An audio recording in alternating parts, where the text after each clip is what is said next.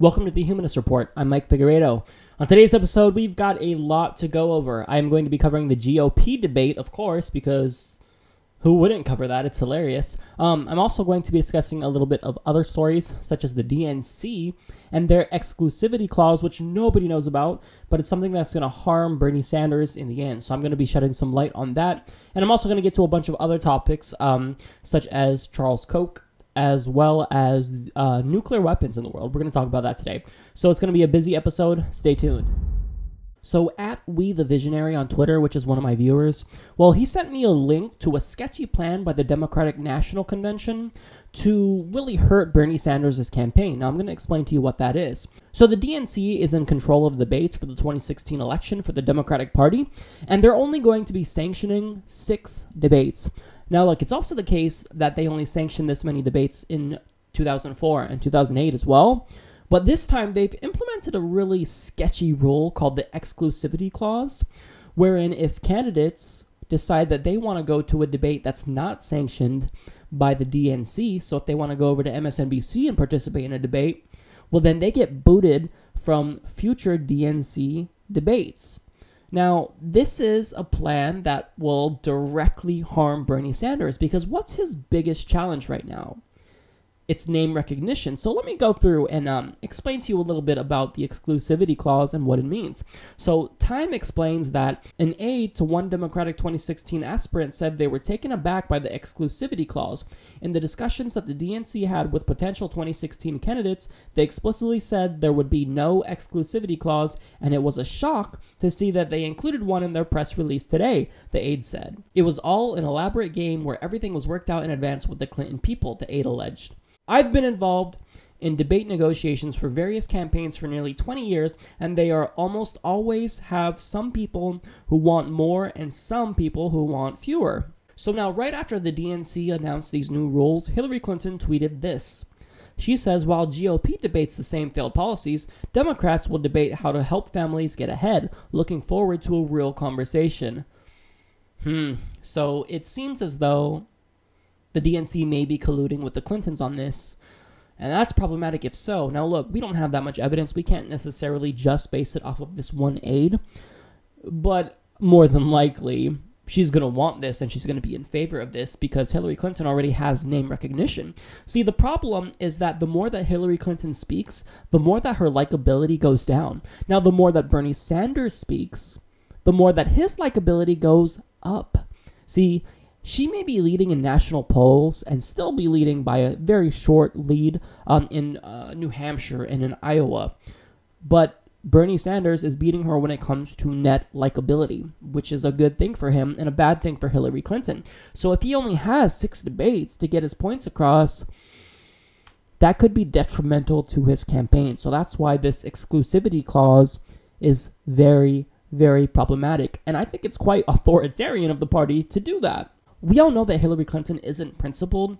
So when they ask these types of questions about the Keystone XL pipeline, um, what do you think should be the minimum wage? Well, Bernie Sanders is going to say everything that the American people want to hear because he believes them. So he's going to say, yeah, I'm in favor of a $15 minimum wage. I'm in favor of ending corporate welfare. I'm in favor of vetoing the Keystone XL pipeline if elected president. He's going to say that he's in favor of breaking up the big banks. Now, Hillary Clinton can't say these things because she has her hands in the pockets of many different donors. So she can't tell us that she wants to break up the big banks. She can't tell us that she wants a $15 minimum wage because her donors would not like that. And see, another problem for Hillary Clinton is that the Democratic base is much smarter than the Republican base, so they're going to see through Hillary Clinton easily when she dodges questions or when she tries to use doublespeak and answer in a way that's really disingenuous. So the debates, in effect, are not going to be conducive to Hillary Clinton rising in the polls. Now, Furthermore, the DNC doesn't want anti establishment candidates, such as Bernie Sanders, coming in and threatening the status quo, so they're in effect trying to strangle his campaign by doing this. And it's just horrible. It's absolutely terrible. This is going to hurt him, and we've got to do something about it. The problem is that there's not much pressure on the DNC to change this because nobody's talking about it. No mainstream media outlet has mentioned it. even um, independent sources such as the Young Turks, I haven't seen them post videos about this. I could be wrong, but I haven't seen them mention this topic. And it's something that is very, very urgent because if we want Bernie Sanders to get that Democratic nomination, we've got to do something and we've got to do something very, very fast. So here's what we need to do as Bernie Sanders supporters. We need to tweet at the DNC, and their Twitter handle is the Democrats. It's the official uh, Twitter of the Democratic Party. And we need to tell them to end the exclusivity clause because it's bad. Now, look, we've got to help spread the word fast. Bernie's campaign really depends on this because if he only has six debates, that's going to be a huge, huge problem. Because, I mean, if he's going to get his message out there, he needs to talk as much as possible. Because, as I said, the more he opens his mouth, the better off he's going to be. So this is going to be really strangling his campaign, and that's not okay. So look, we've got to do something about it. Tweet to the DNC, share this video, um, share the article that I have in the description box from Time. We've got to get the word out about this because this is something that is potentially detrimental to his campaign. According to a new WMUR slash University of New Hampshire poll, Bernie Sanders is currently within a statistical tie with Hillary Clinton. So Clinton is polling at 42 percentage points in New Hampshire, while Bernie is sitting at 36%. So this is six points, which is the margin of error. So it's a so it's a statistical tie, excuse me. So now Bernie is ahead of Clinton when it comes to likability and is just two percentage points below Hillary when it comes to net electability. Clinton is at 32%, while Sanders is at 30%. He is closing the gap. This is very evident, and it's not just this poll that shows it. There's many, many other polls that show that he's coming for Clinton and he's coming fast. Now, clearly, he's not guaranteed to win. This is evident, right? But here's what we can do as Bernie Sanders supporters because I think that a lot of us we see all this momentum that he's gained and we kind of sit back and think, look, he's got this. But we can't get that mindset yet and we can't be naive because that could potentially hurt his campaign. There's ways that we can support him just as ordinary people. There's ways that we can do things to help benefit his campaign. So I have some here. So, first and foremost, we can spread the word on social media. If you tweet about Bernie Sanders, if you share articles talking about Bernie Sanders' policy positions, if you share videos talking about Bernie Sanders' policy positions, that could absolutely benefit his campaign. I've done a bunch of videos where I actually talk about how his positions are right in line with the American people's, and I went over all of the actual polls on each of the issues. Now, you don't even have to share my videos. You can share the Young Turks, Kyle Kulinski, David Pakman, anyone who's willing to talk about Bernie Sanders. I think that that's good. So share it. Don't be afraid to post politics on Facebook or Twitter. Now, also, probably the biggest way that we can help him is to donate to his campaign. Now, you don't have to just send him a 5 or $10 donation. You could even purchase a Bernie Sanders t shirt. Just go to berniesanders.com and he has bumper stickers, mugs, t shirts. But here's one thing that I want to warn people about. Now, I've tweeted about this too. Be wary of the shirts that you purchase because there's a lot of organizations that print t shirts that are making Bernie Sanders shirts. And although they look awesome, if you spend your money on that, well, you're not helping Bernie Sanders directly. Now, that's fine if you just want to do it for a fashion statement, to make a political statement. But I mean, if you want to purchase um, stuff from Bernie Sanders that you can wear, well, then you should buy from BernieSanders.com because that actually counts towards his campaign. It's a campaign donation in effect. So buy from BernieSanders.com if you can. Now, actually, if you live in these really key primary states such as Iowa, New Hampshire, then you need to vote or caucus for him. That's a given. That's a given. But I mean, all of us can't do that. But the most that we can do as Bernie Sanders supporters is do everything we can to get the word out because he needs help. He is the underdog of this campaign, and just because he's uh, gaining momentum, just because he's closing the gap, well, it's not over yet. We've got a lot of work to do, and I really want to stress that so that way my viewers don't kind of, kind of sit back and think, you know what, he can do this on his own because he can't. This is a grassroots effort. It's not just about Bernie Sanders. It's about all of us, and we really need to pitch in and help as much as we can. In an interview with Univision and Fusion, when asked whether or not Bernie Sanders thought he could beat Hillary Clinton, he responded by saying, There's no question that I can beat her. Now he also says, quote, We're electable. We can win this thing. And when it comes to the Republicans, Bernie also says, one on one against the Republican candidates, we can win.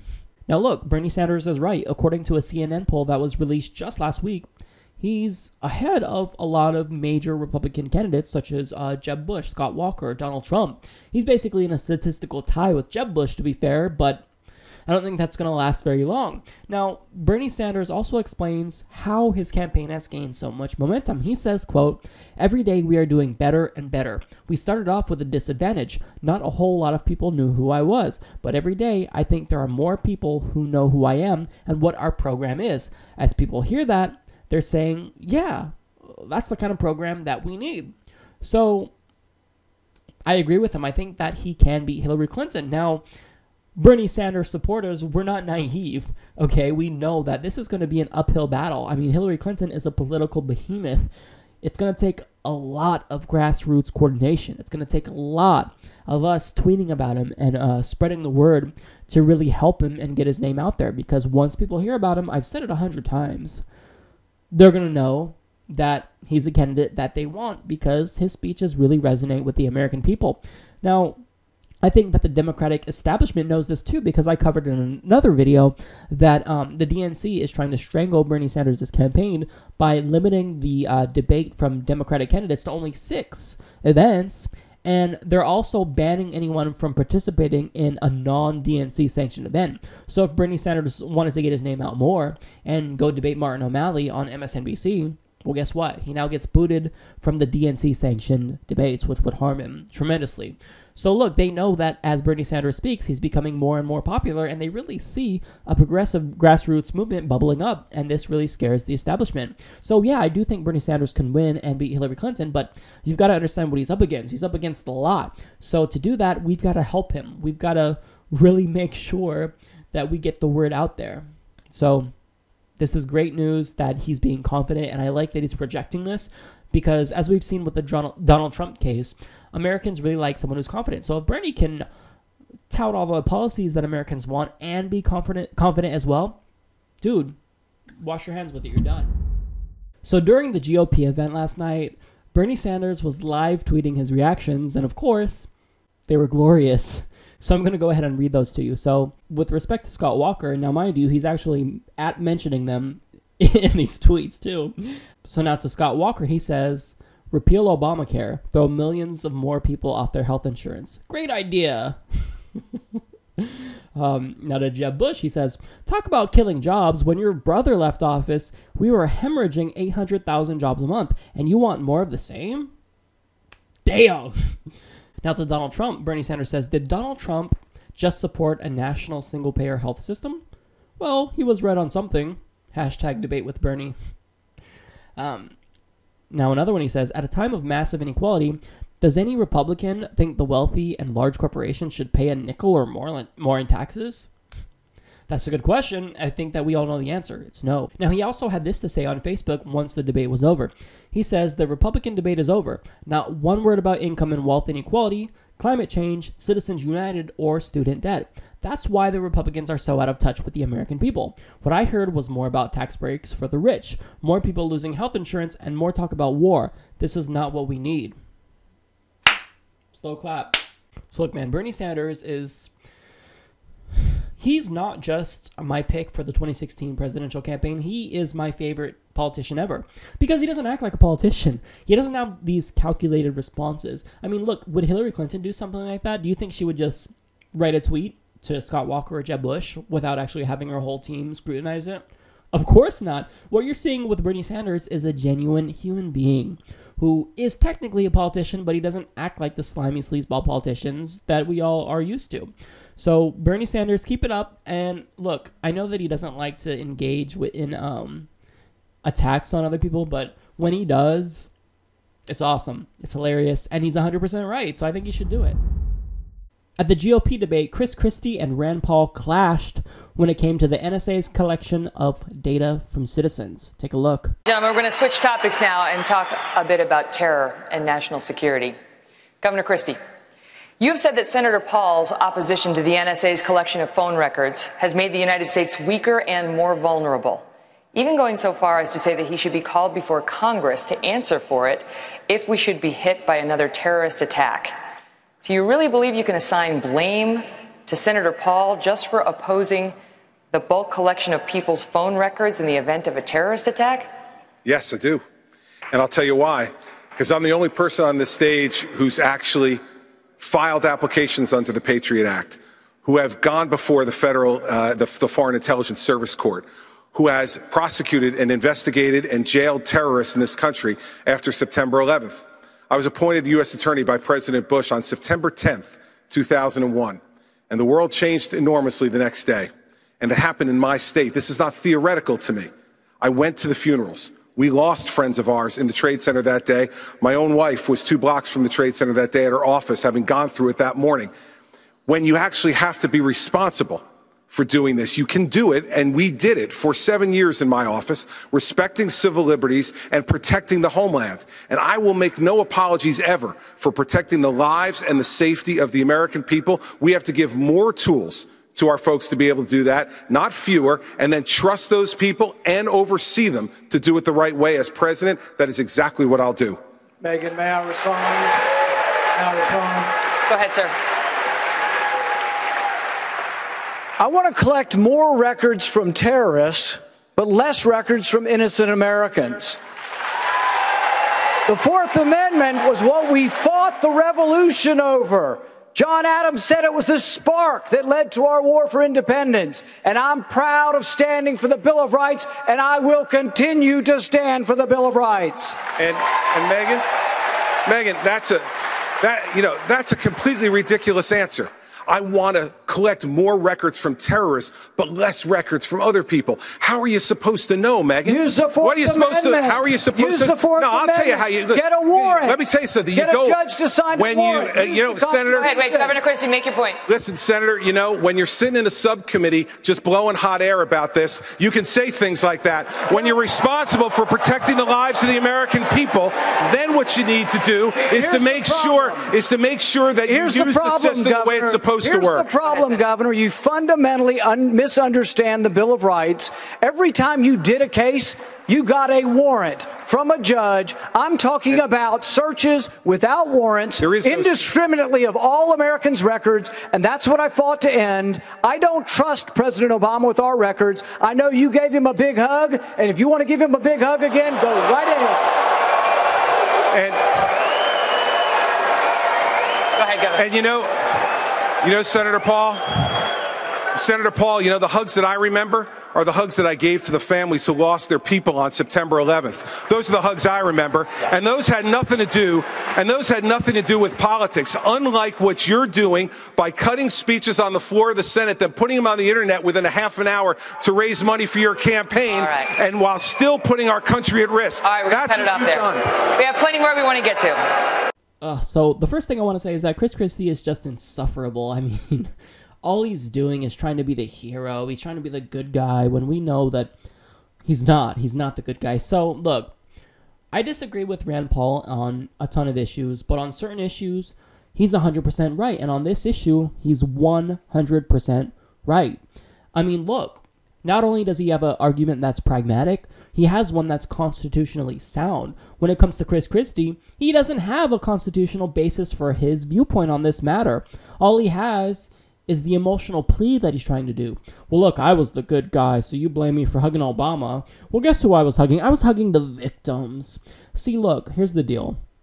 When you have an actual logical argument that's reasonable, that's pragmatic, you don't have to appeal to someone's emotions to get them to agree with you. But when you do have to appeal to emotions and you don't have anything else, well, then clearly you're the one who's wrong. And of course, Chris Christie is wrong on this issue. When it comes to the NSA's bulk collection of metadata, look, hands down, Rand Paul's the best. He's, well, at least one of the best. He's been a champion for civil liberties and protecting the Fourth Amendment. 100% of the time, he's right there saying, no, we can't do this. If you want to spy on Americans, that's fine. Get a warrant and then we could do it. But you can't just sweepingly spy on everyone and collect all of our metadata because that's unconstitutional. It's right there in the Constitution, it's right there in the Bill of Rights. But Chris Christie doesn't get this, or either he does get it and he's being disingenuous and he's just really trying to tug on the heartstrings of Americans. But that's not going to work. Americans don't like NSA spying. They may be apathetic to it, but if you do question them, they are going to come out against NSA spying because who wants to be spied on? Mike Huckabee called for a tax system wherein prostitutes and pimps would have to pay their fair share. Take a look. Well, you ask about how we fund it. One of the reasons that Social Security is in so much trouble is the only funding stream comes from people who get a wage. The people who get wages is declining dramatically. Most of the income in this country is made by people at the top who get dividends and, and uh, capital gains.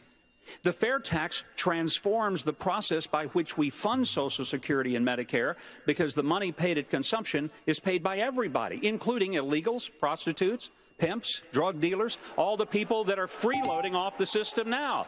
That's why it ought to be a transformed system. So I want to um, pick out a little quote that he said. He says, "quote The fair tax transforms the process by which we fund Social Security and Medicare because the money paid at consumption is paid by everybody, including illegals, prostitutes, pimps, drug dealers, all the people that are freeloading off the system now." So first and foremost, let's dive into that statement. What exactly is the fair tax that he's referring to? Well, in essence, it's a flat tax but when he calls it a fair tax, that's actually a misnomer because, as you'll see here in a minute, it's not fair at all.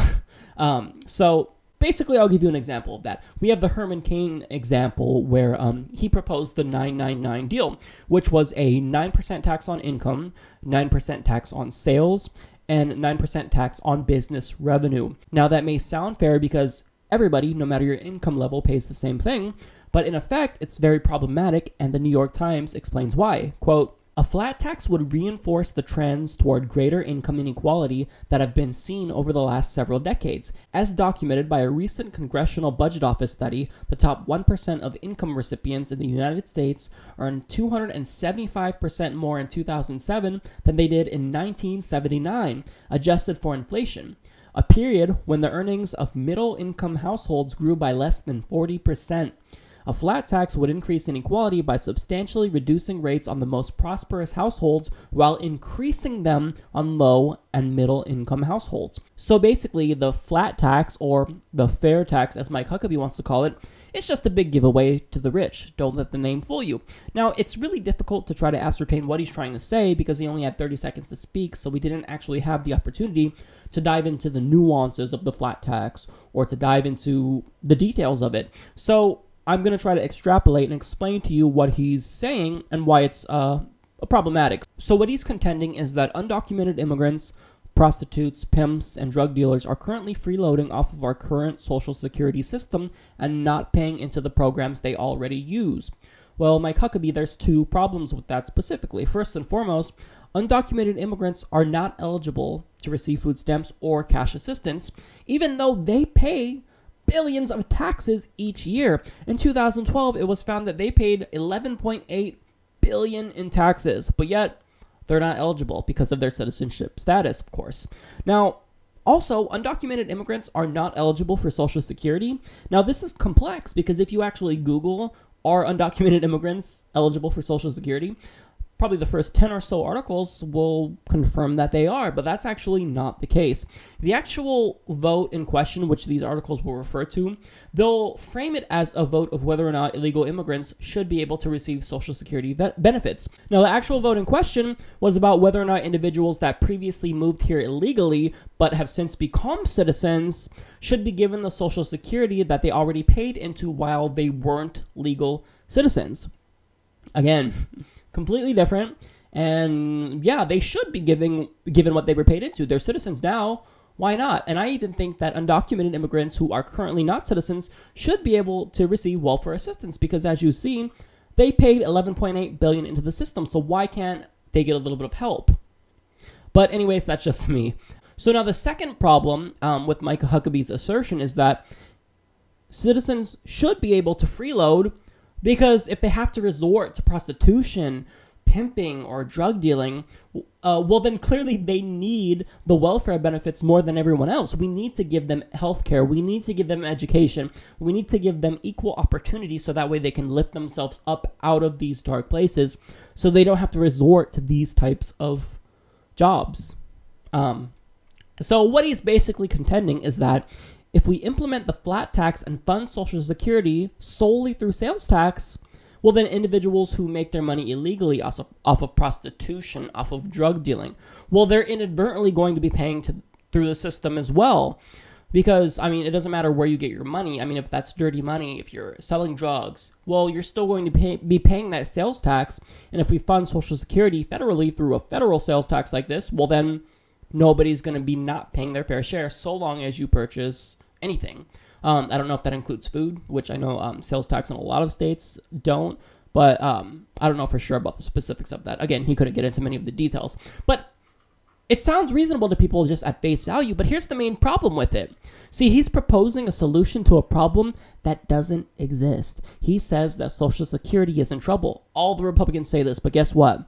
Social Security is not in trouble at all. See, Social Security currently is solvent until 2033. And as the clock ticks and it becomes 2016, guess what?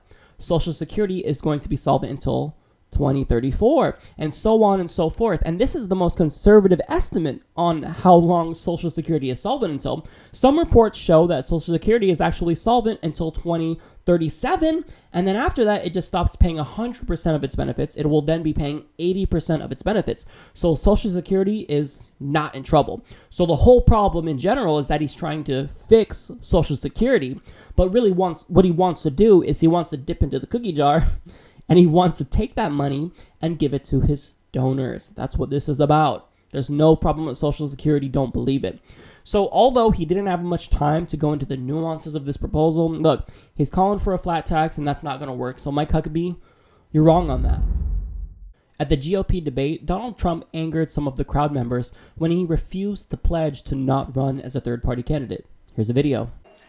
Is there anyone on stage, and can I see hands, who is unwilling tonight to pledge your support to the eventual nominee of the Republican Party and pledge to not run an independent campaign against that person. Again, we're looking for you to raise your hand now. Raise your hand now if you won't make that pledge tonight. Mr. Trump. So,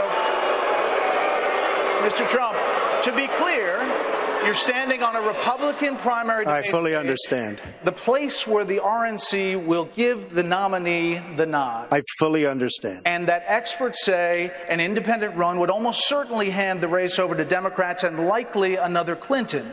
You can't say tonight that you can make that pledge. I cannot say I have to respect the person that if it's not me, the person that wins. If I do win and I'm leading by quite a bit, uh, that's what I want to do. I can totally make that pledge. If I'm the nominee, I will pledge I will not run as an independent. But uh, and I am discussing it with everybody. But I'm you know talking about a lot of leverage. We want to win, and we will win. But I want to win as the Republican. I want to run as the Republican nominee. So tonight you can't say if another one of these. This is what's wrong. I mean, Okay. this is what's wrong.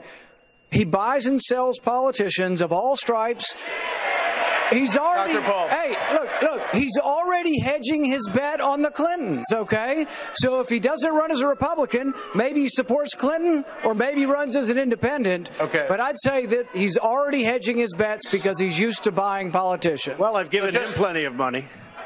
Just to be clear, you can't make the. We're gonna. We're going to move on. You're not going to make the pledge tonight. I will not make the pledge at this time. Okay. All right. That's what. Gentlemen,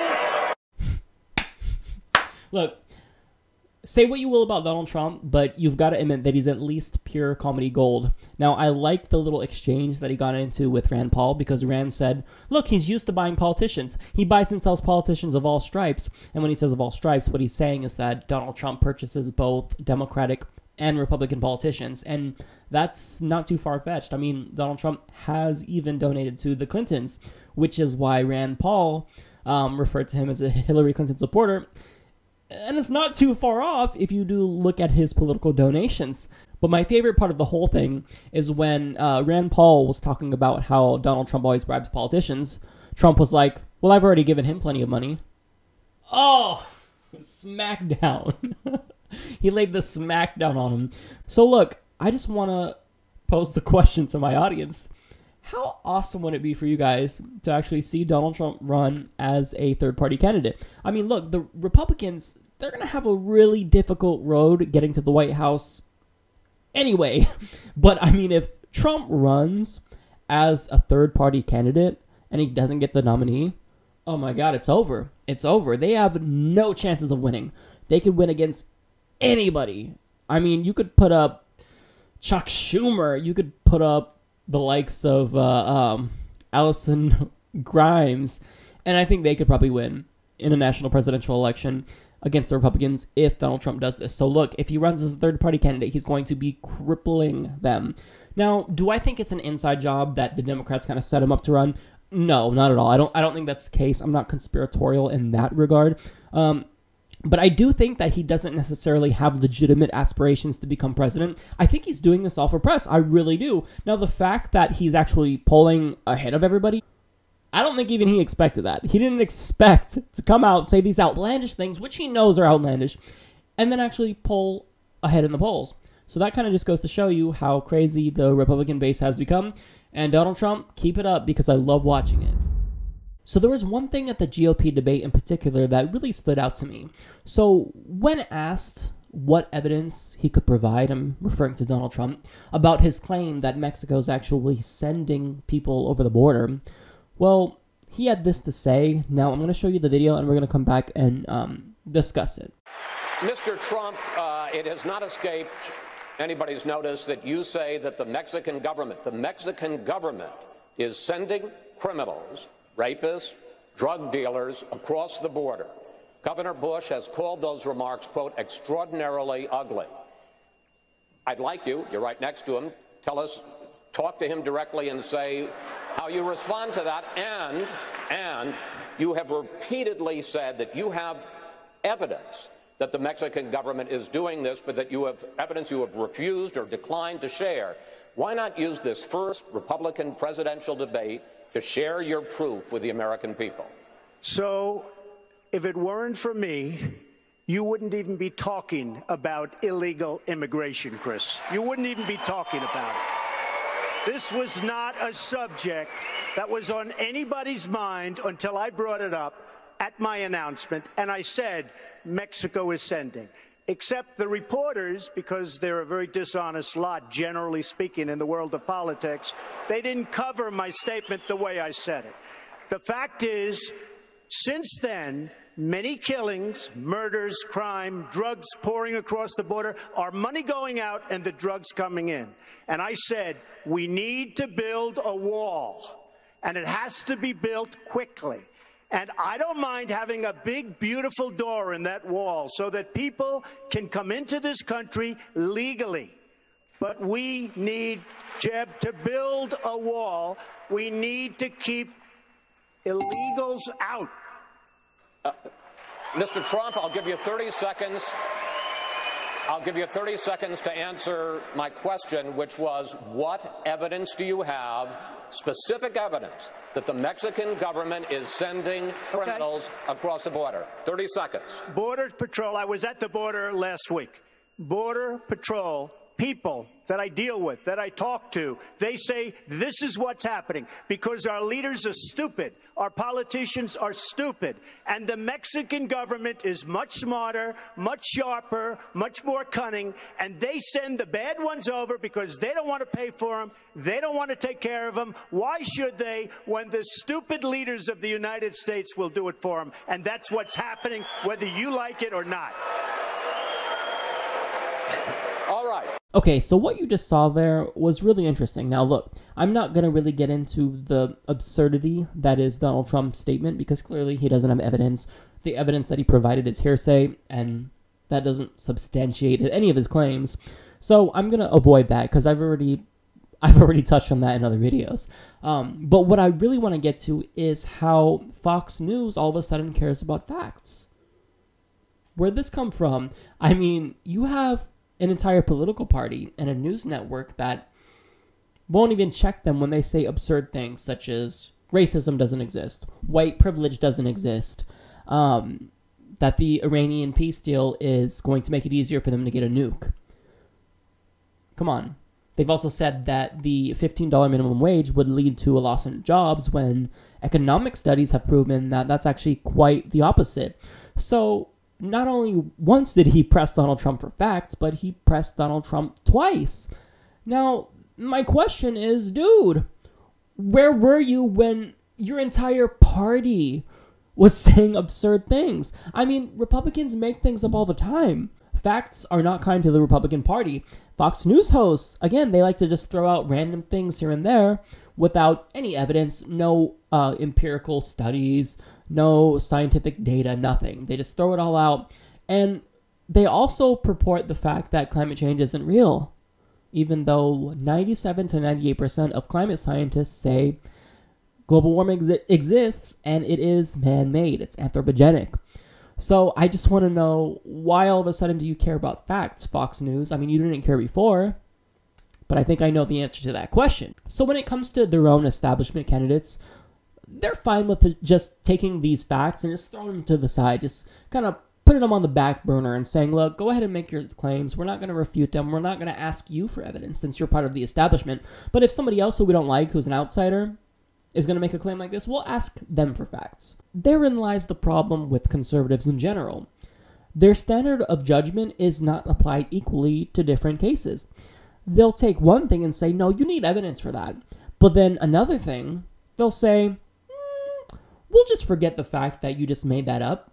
Like the fact that Glenn Beck said that uh, ISIS is setting up camps in Mexico.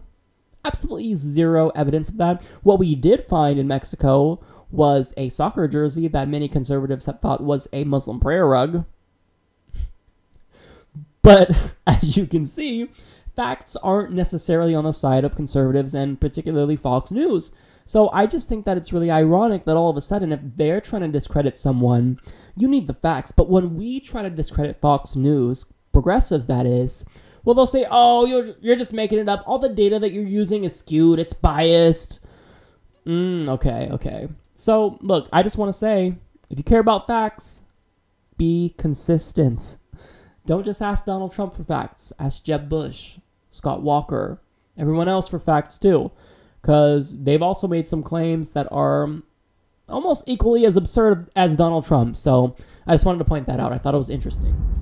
Megyn Kelly had pressed Donald Trump on the matter of whether or not he was perpetuating the war on women. And here's his answer to that Mr. Trump.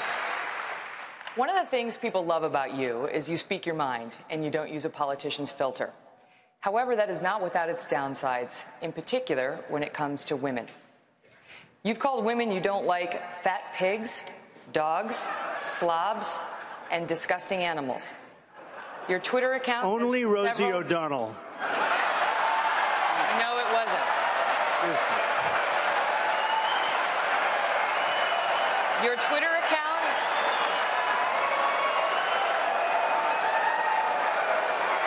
Thank you. For the record, it was well beyond Rosie O'Donnell. Yes, I'm sure it was. Your Twitter account has several disparaging comments about women's looks. You once told a contestant on Celebrity Apprentice it would be a pretty picture to see her on her knees. Does that sound to you like the temperament of a man we should elect as president? And how will you answer the charge from Hillary Clinton, who is likely to be the Democratic nominee, that you are part of the war on women? I think the big problem this country has is being politically correct. I've been. I've been challenged by so many people, and I don't frankly have time for total political correctness. And to be honest with you, this country doesn't have time either. This country is in big trouble. We don't win anymore. We lose to China. We lose to Mexico, both in trade and at the border. We lose to everybody. And frankly, what I say, and oftentimes it's fun, it's kidding, we have a good time. What I say is what I say. And honestly, Megyn, if you don't like it, I'm sorry. I've been very nice to you, although I could probably maybe not be based on the way you have treated me, but I wouldn't do that. But you know what? We, we need strength, we need energy, we need quickness, and we need brain in this country to turn it around. That I can tell you right now. So really, I mean, the first thing that I thought during that video was that I just feel like I'm watching a real life parody. I mean, what do you say about that? Now, when she stated all these things that he had said, you called women fat pigs and whatnot, he said, no, just Rosie O'Donnell. And then she kind of pressed him more on that. She said, no, I can assure you, you've said this about multiple women. But then he said, mm, I'm sure it was about multiple women. okay, so you just concede right then and there. He's like, yeah, I've said horrible things before. It's no surprise. oh, Donald Trump. It's hard to break this down because it's so ridiculous. I mean, he's not purporting any type of really substantive policy issues. So really, all that we can critique him on at the Humanist Report is the lunacy of his campaign and the things that he says. Now, here's what I want to get into because he says um, that he doesn't have time to be politically correct and whatnot, yada yada yada. Well, Donald Trump, when you say things like it would be a pretty picture to see a woman on her knees and people get offended, then I've got news for you they're not just getting overly offended for no reason. They have a perfectly legitimate reason to be offended at something like that because when you make these types of statements, you objectify women and diminish their entire existence. And nobody likes that. Who who wants to be diminished down to one thing as a sexual sexual object? Just like you don't want to be diminished into that ridiculous hairpiece thing that you got on your head, that bird's nest. Women don't want to be diminished into just being sexual objects for men. So they're not being overly PC. You're just being a chauvinist. So we later on addressed Megyn Kelly and said, If you don't like it, what can I say? I've been nice to you, and I probably don't have to be based on the way that you've treated me, but I wouldn't do that. Now, apparently he changed his mind because he later tweeted, Fox viewers give low marks to bimbo Megyn Kelly. We'll consider other programs. He just called Megyn Kelly a bimbo. So she, I'm laughing because it's ridiculous. I'm not laughing that he called her the name. He basically was just called out for perpetuating a war on women by saying um, women are uh, this and that. And what does he do less than 24 hours later? He then calls the woman who accused him of this nationally at a GOP debate a bimbo. Oh, facepalm, man. I don't know what to say about it. Donald Trump, you're crazy.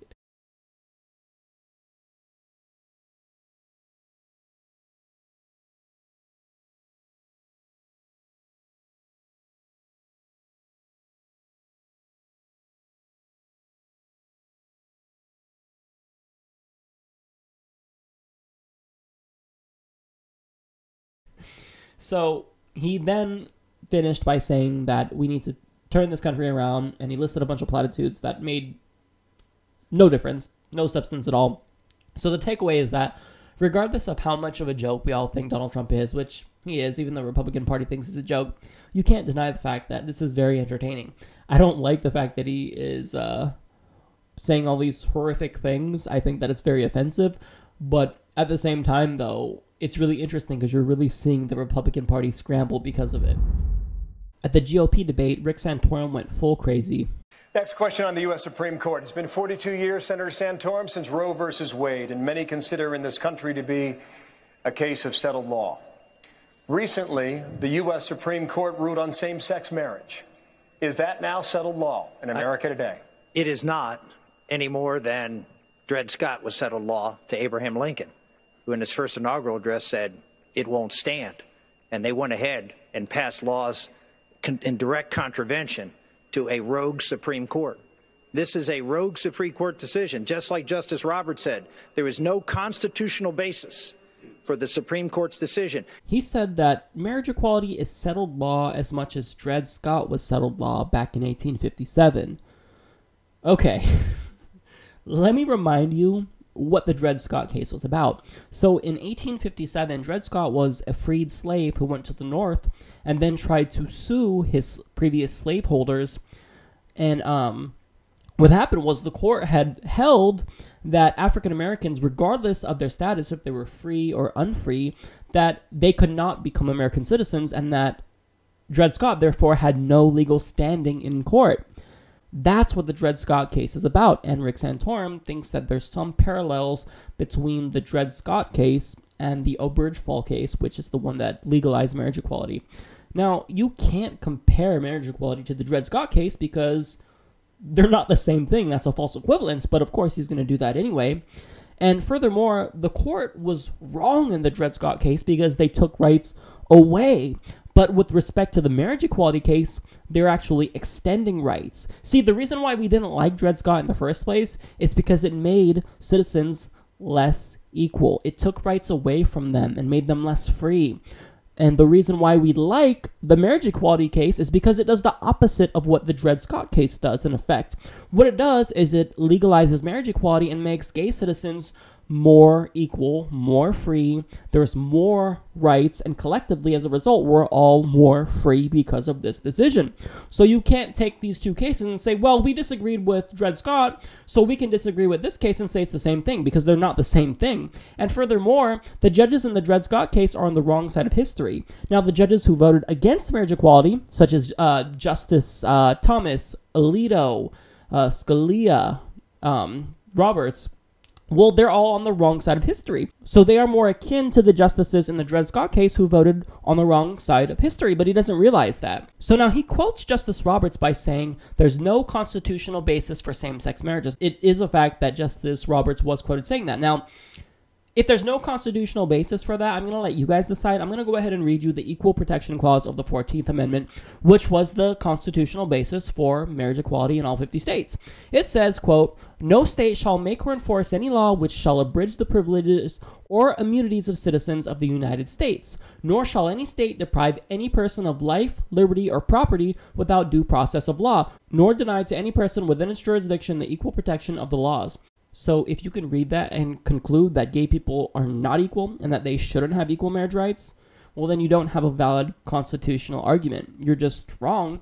And just like Justice Roberts, Rick Santorum is also going to be on the wrong side of history. So this is a false equivalence that he made, and Rick Santorum has proven once again that he's a Looney Tune. We thought that he was going to try to shift gears in the 2016 election and he was going to try to focus more on blue collar workers as opposed to social issues such as abortion and uh, same sex marriage. But as we see, he just can't separate himself from those loony views because he is an extremist.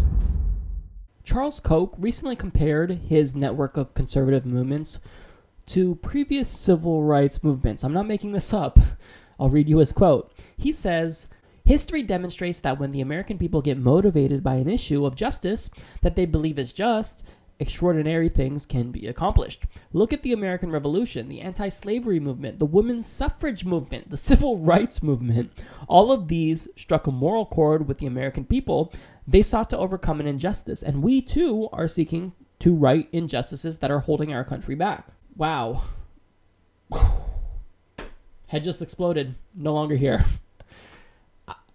He's comparing his network of conservative organizations that want to deregulate everything, he's comparing those to civil rights movements. How deluded are you to even say something like this without at least breaking out into laughter? I'm speechless. This is a podcast where I'm supposed to be speaking, but I'm speechless. I don't know what to say. I'm done. Bye. We're leaving. That's it. No, um, but seriously, I mean, look, he pledged with his brother to pour almost a billion dollars in into the 2016 presidential election. And in effect, the Koch brothers have their own primary, where if the Republican candidates want them to donate to their can- campaign, well, then they got to participate in the Koch primary, which is what people are calling it. It's an unofficial name, which is very apt. Well, if you want their money, you got to do what they want. You got to go to their retreats. You got to speak at their events, and you got to appease these corporate idiots. So now the Koch brothers are part of the fossil fuel industry, and um, they also have many other types of products and whatnot that they sell. And it's really hard to boycott them for this reason because they have their hands in a billion different cookie jars. Um, now, look. What they're doing is they're bribing politicians by bankrolling their campaigns so that way these politicians will deregulate. Now, why do the Koch brothers want deregulation? Well, look, if there's no minimum wage and no wa- labor laws, well, then they can pay their employees pennies and save money. If there's no restrictions on how much pollution you can emit, then they can do as much as they want to destroy the planet just to save a buck. So this is why deregulation is so important to the Koch brothers and other types of corporate um, individuals and billionaires. That's inherently immoral. A lot of people always will tell me, look, Mike, this is just because they have a fiduciary responsibility to their shareholders to do this.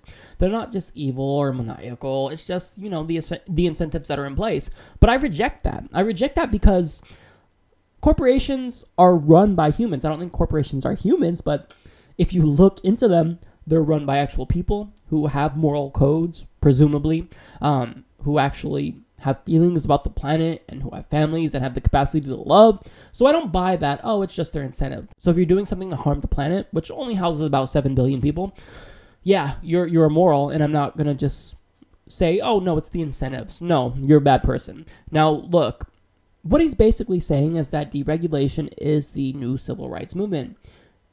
But that's absurd. Tell me this. Did any of the previous civil rights movements actually own a political party? Now, I'm not just saying that they um, were able to co opt support. I'm saying, had any previous civil rights movement owned a political party? Mm-mm. See, the Koch brothers, they literally own the Republican Party. Maybe not 100%, but certainly above 90%. Certainly. If you buy all these politicians, then you have unlimited access to them and you can then ask them to do anything you want. Now, look, I really want to put this in perspective for you guys. There's about 536 billionaires that live in the United States, and we have a whole Republican Party just tailored to their interests. So the other 320 million, fuck them. We don't care. But we have these 536 people who their interests are more important because they help me get there. And look, what is the number one goal of all politicians? They want to get elected. They don't care about policy. You want to you want to support someone who cares about policy? Find an interest group. But politicians, they're about winning. So, look, here's the deal. The bottom line is this. We got to get money out of politics. Go to wolf-pac.com and see how you can help.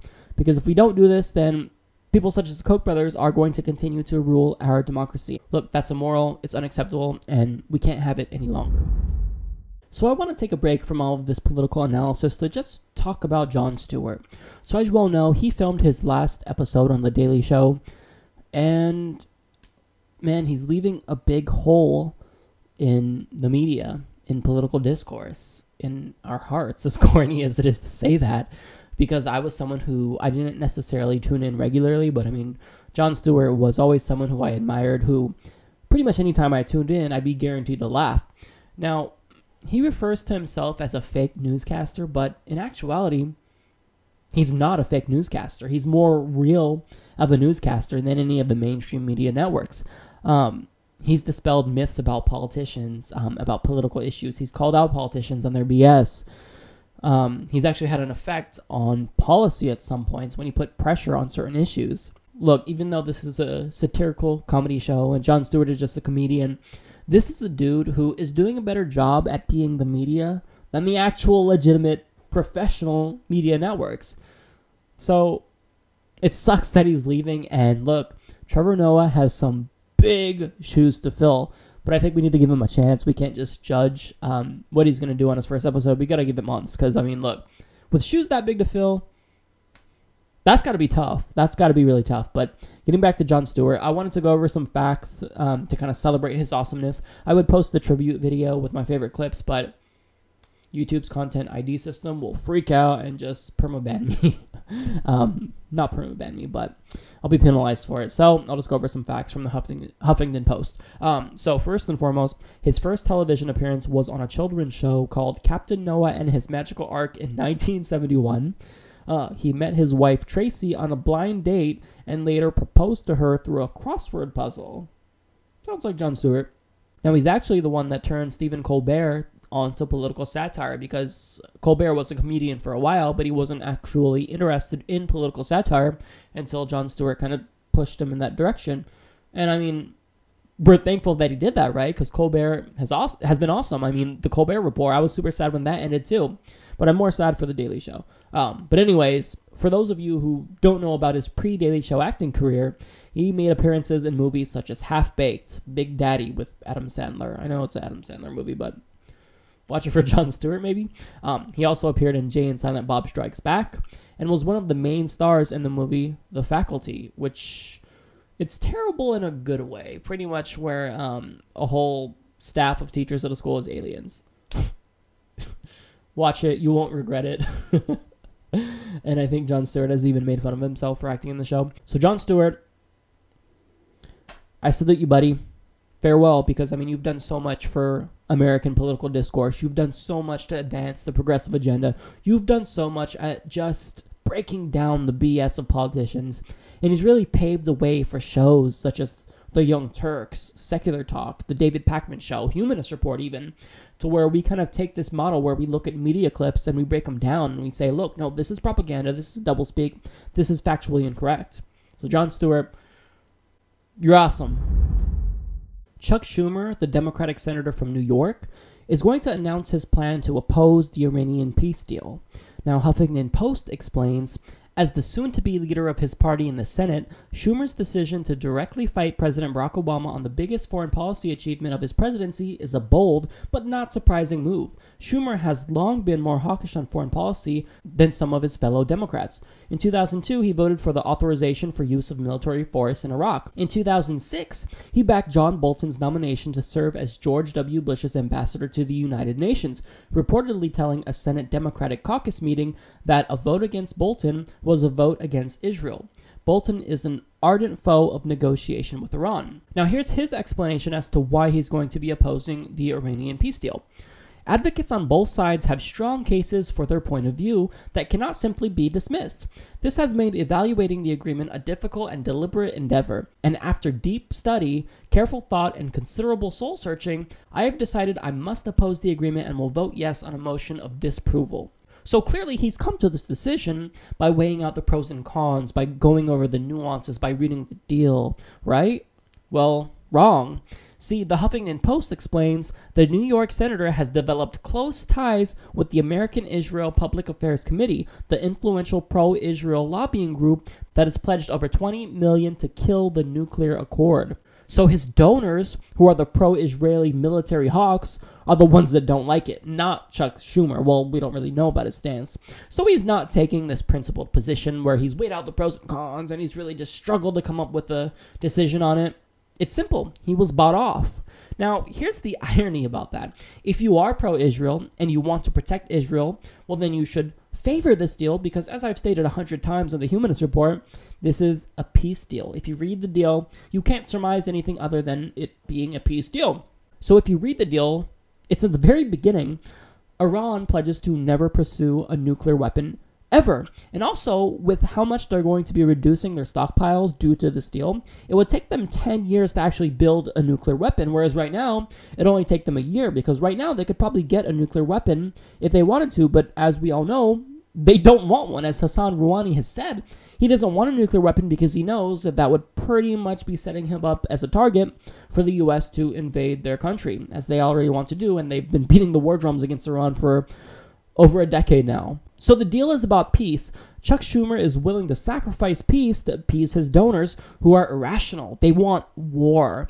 So it's simple. Chuck, if you want peace, if you want to protect Israel, but then you got to vote in favor of the Iranian peace deal because that's what it's going to do. It's going to stop Iran from getting a nuclear weapon, even if they wanted one. This would prevent them from getting it. And look, this isn't based on trust, it's based on verification. The IAEA can go in anytime they want to and inspect their nuclear facilities and ensure that they're not actually trying to build a nuclear bomb. So I don't understand how you would not want this unless you actually want war and unless you're a war hawk. But as he's proven, he is a war hawk. He's not basing this decision on logic or principle. He's basing it on bribery. The Israel lobby, who's very hawkish, well, they paid him off, and now he's going to do what they want. It's as simple as that. And it really speaks to the fact that our political system has become so corrupt that we really don't even know what any of these politicians believe in anymore. They're going to believe in what their donors tell them to, and that's sickening. Joe Cirincione penned a fantastic article for Al Jazeera where he analyzed the current nuclear stockpiles of each country, and he came to the conclusion that it's not states such as Iran who want to secure a nuclear weapon that are the biggest threat, but he concluded that it's actually the US and Russia based on how much nuclear weapons we both have. So he states there are almost 16,000 nuclear weapons in the world today, and the US and Russia possess 94% of them. Worse, 1,800 of these Russian and American weapons sit atop missiles on hair trigger alert, ready to launch on a few minutes' notice. Few people are even aware of these dangers. Most have forgotten about the weapons. They think the only nuclear threat is the chance that Iran might get a bomb, or that plans are in place that effectively prevent or contain nuclear threats. They are wrong. On any given day, we could wake up to a crisis that threatens our country, our region, our very planet. Now let's just pause for a second. He says most of these weapons sit atop missiles on hair trigger alert. So in a few minutes, we can cause the apocalypse. that's that's insane. So Currently, only nine countries do contain nuclear stockpiles in their countries.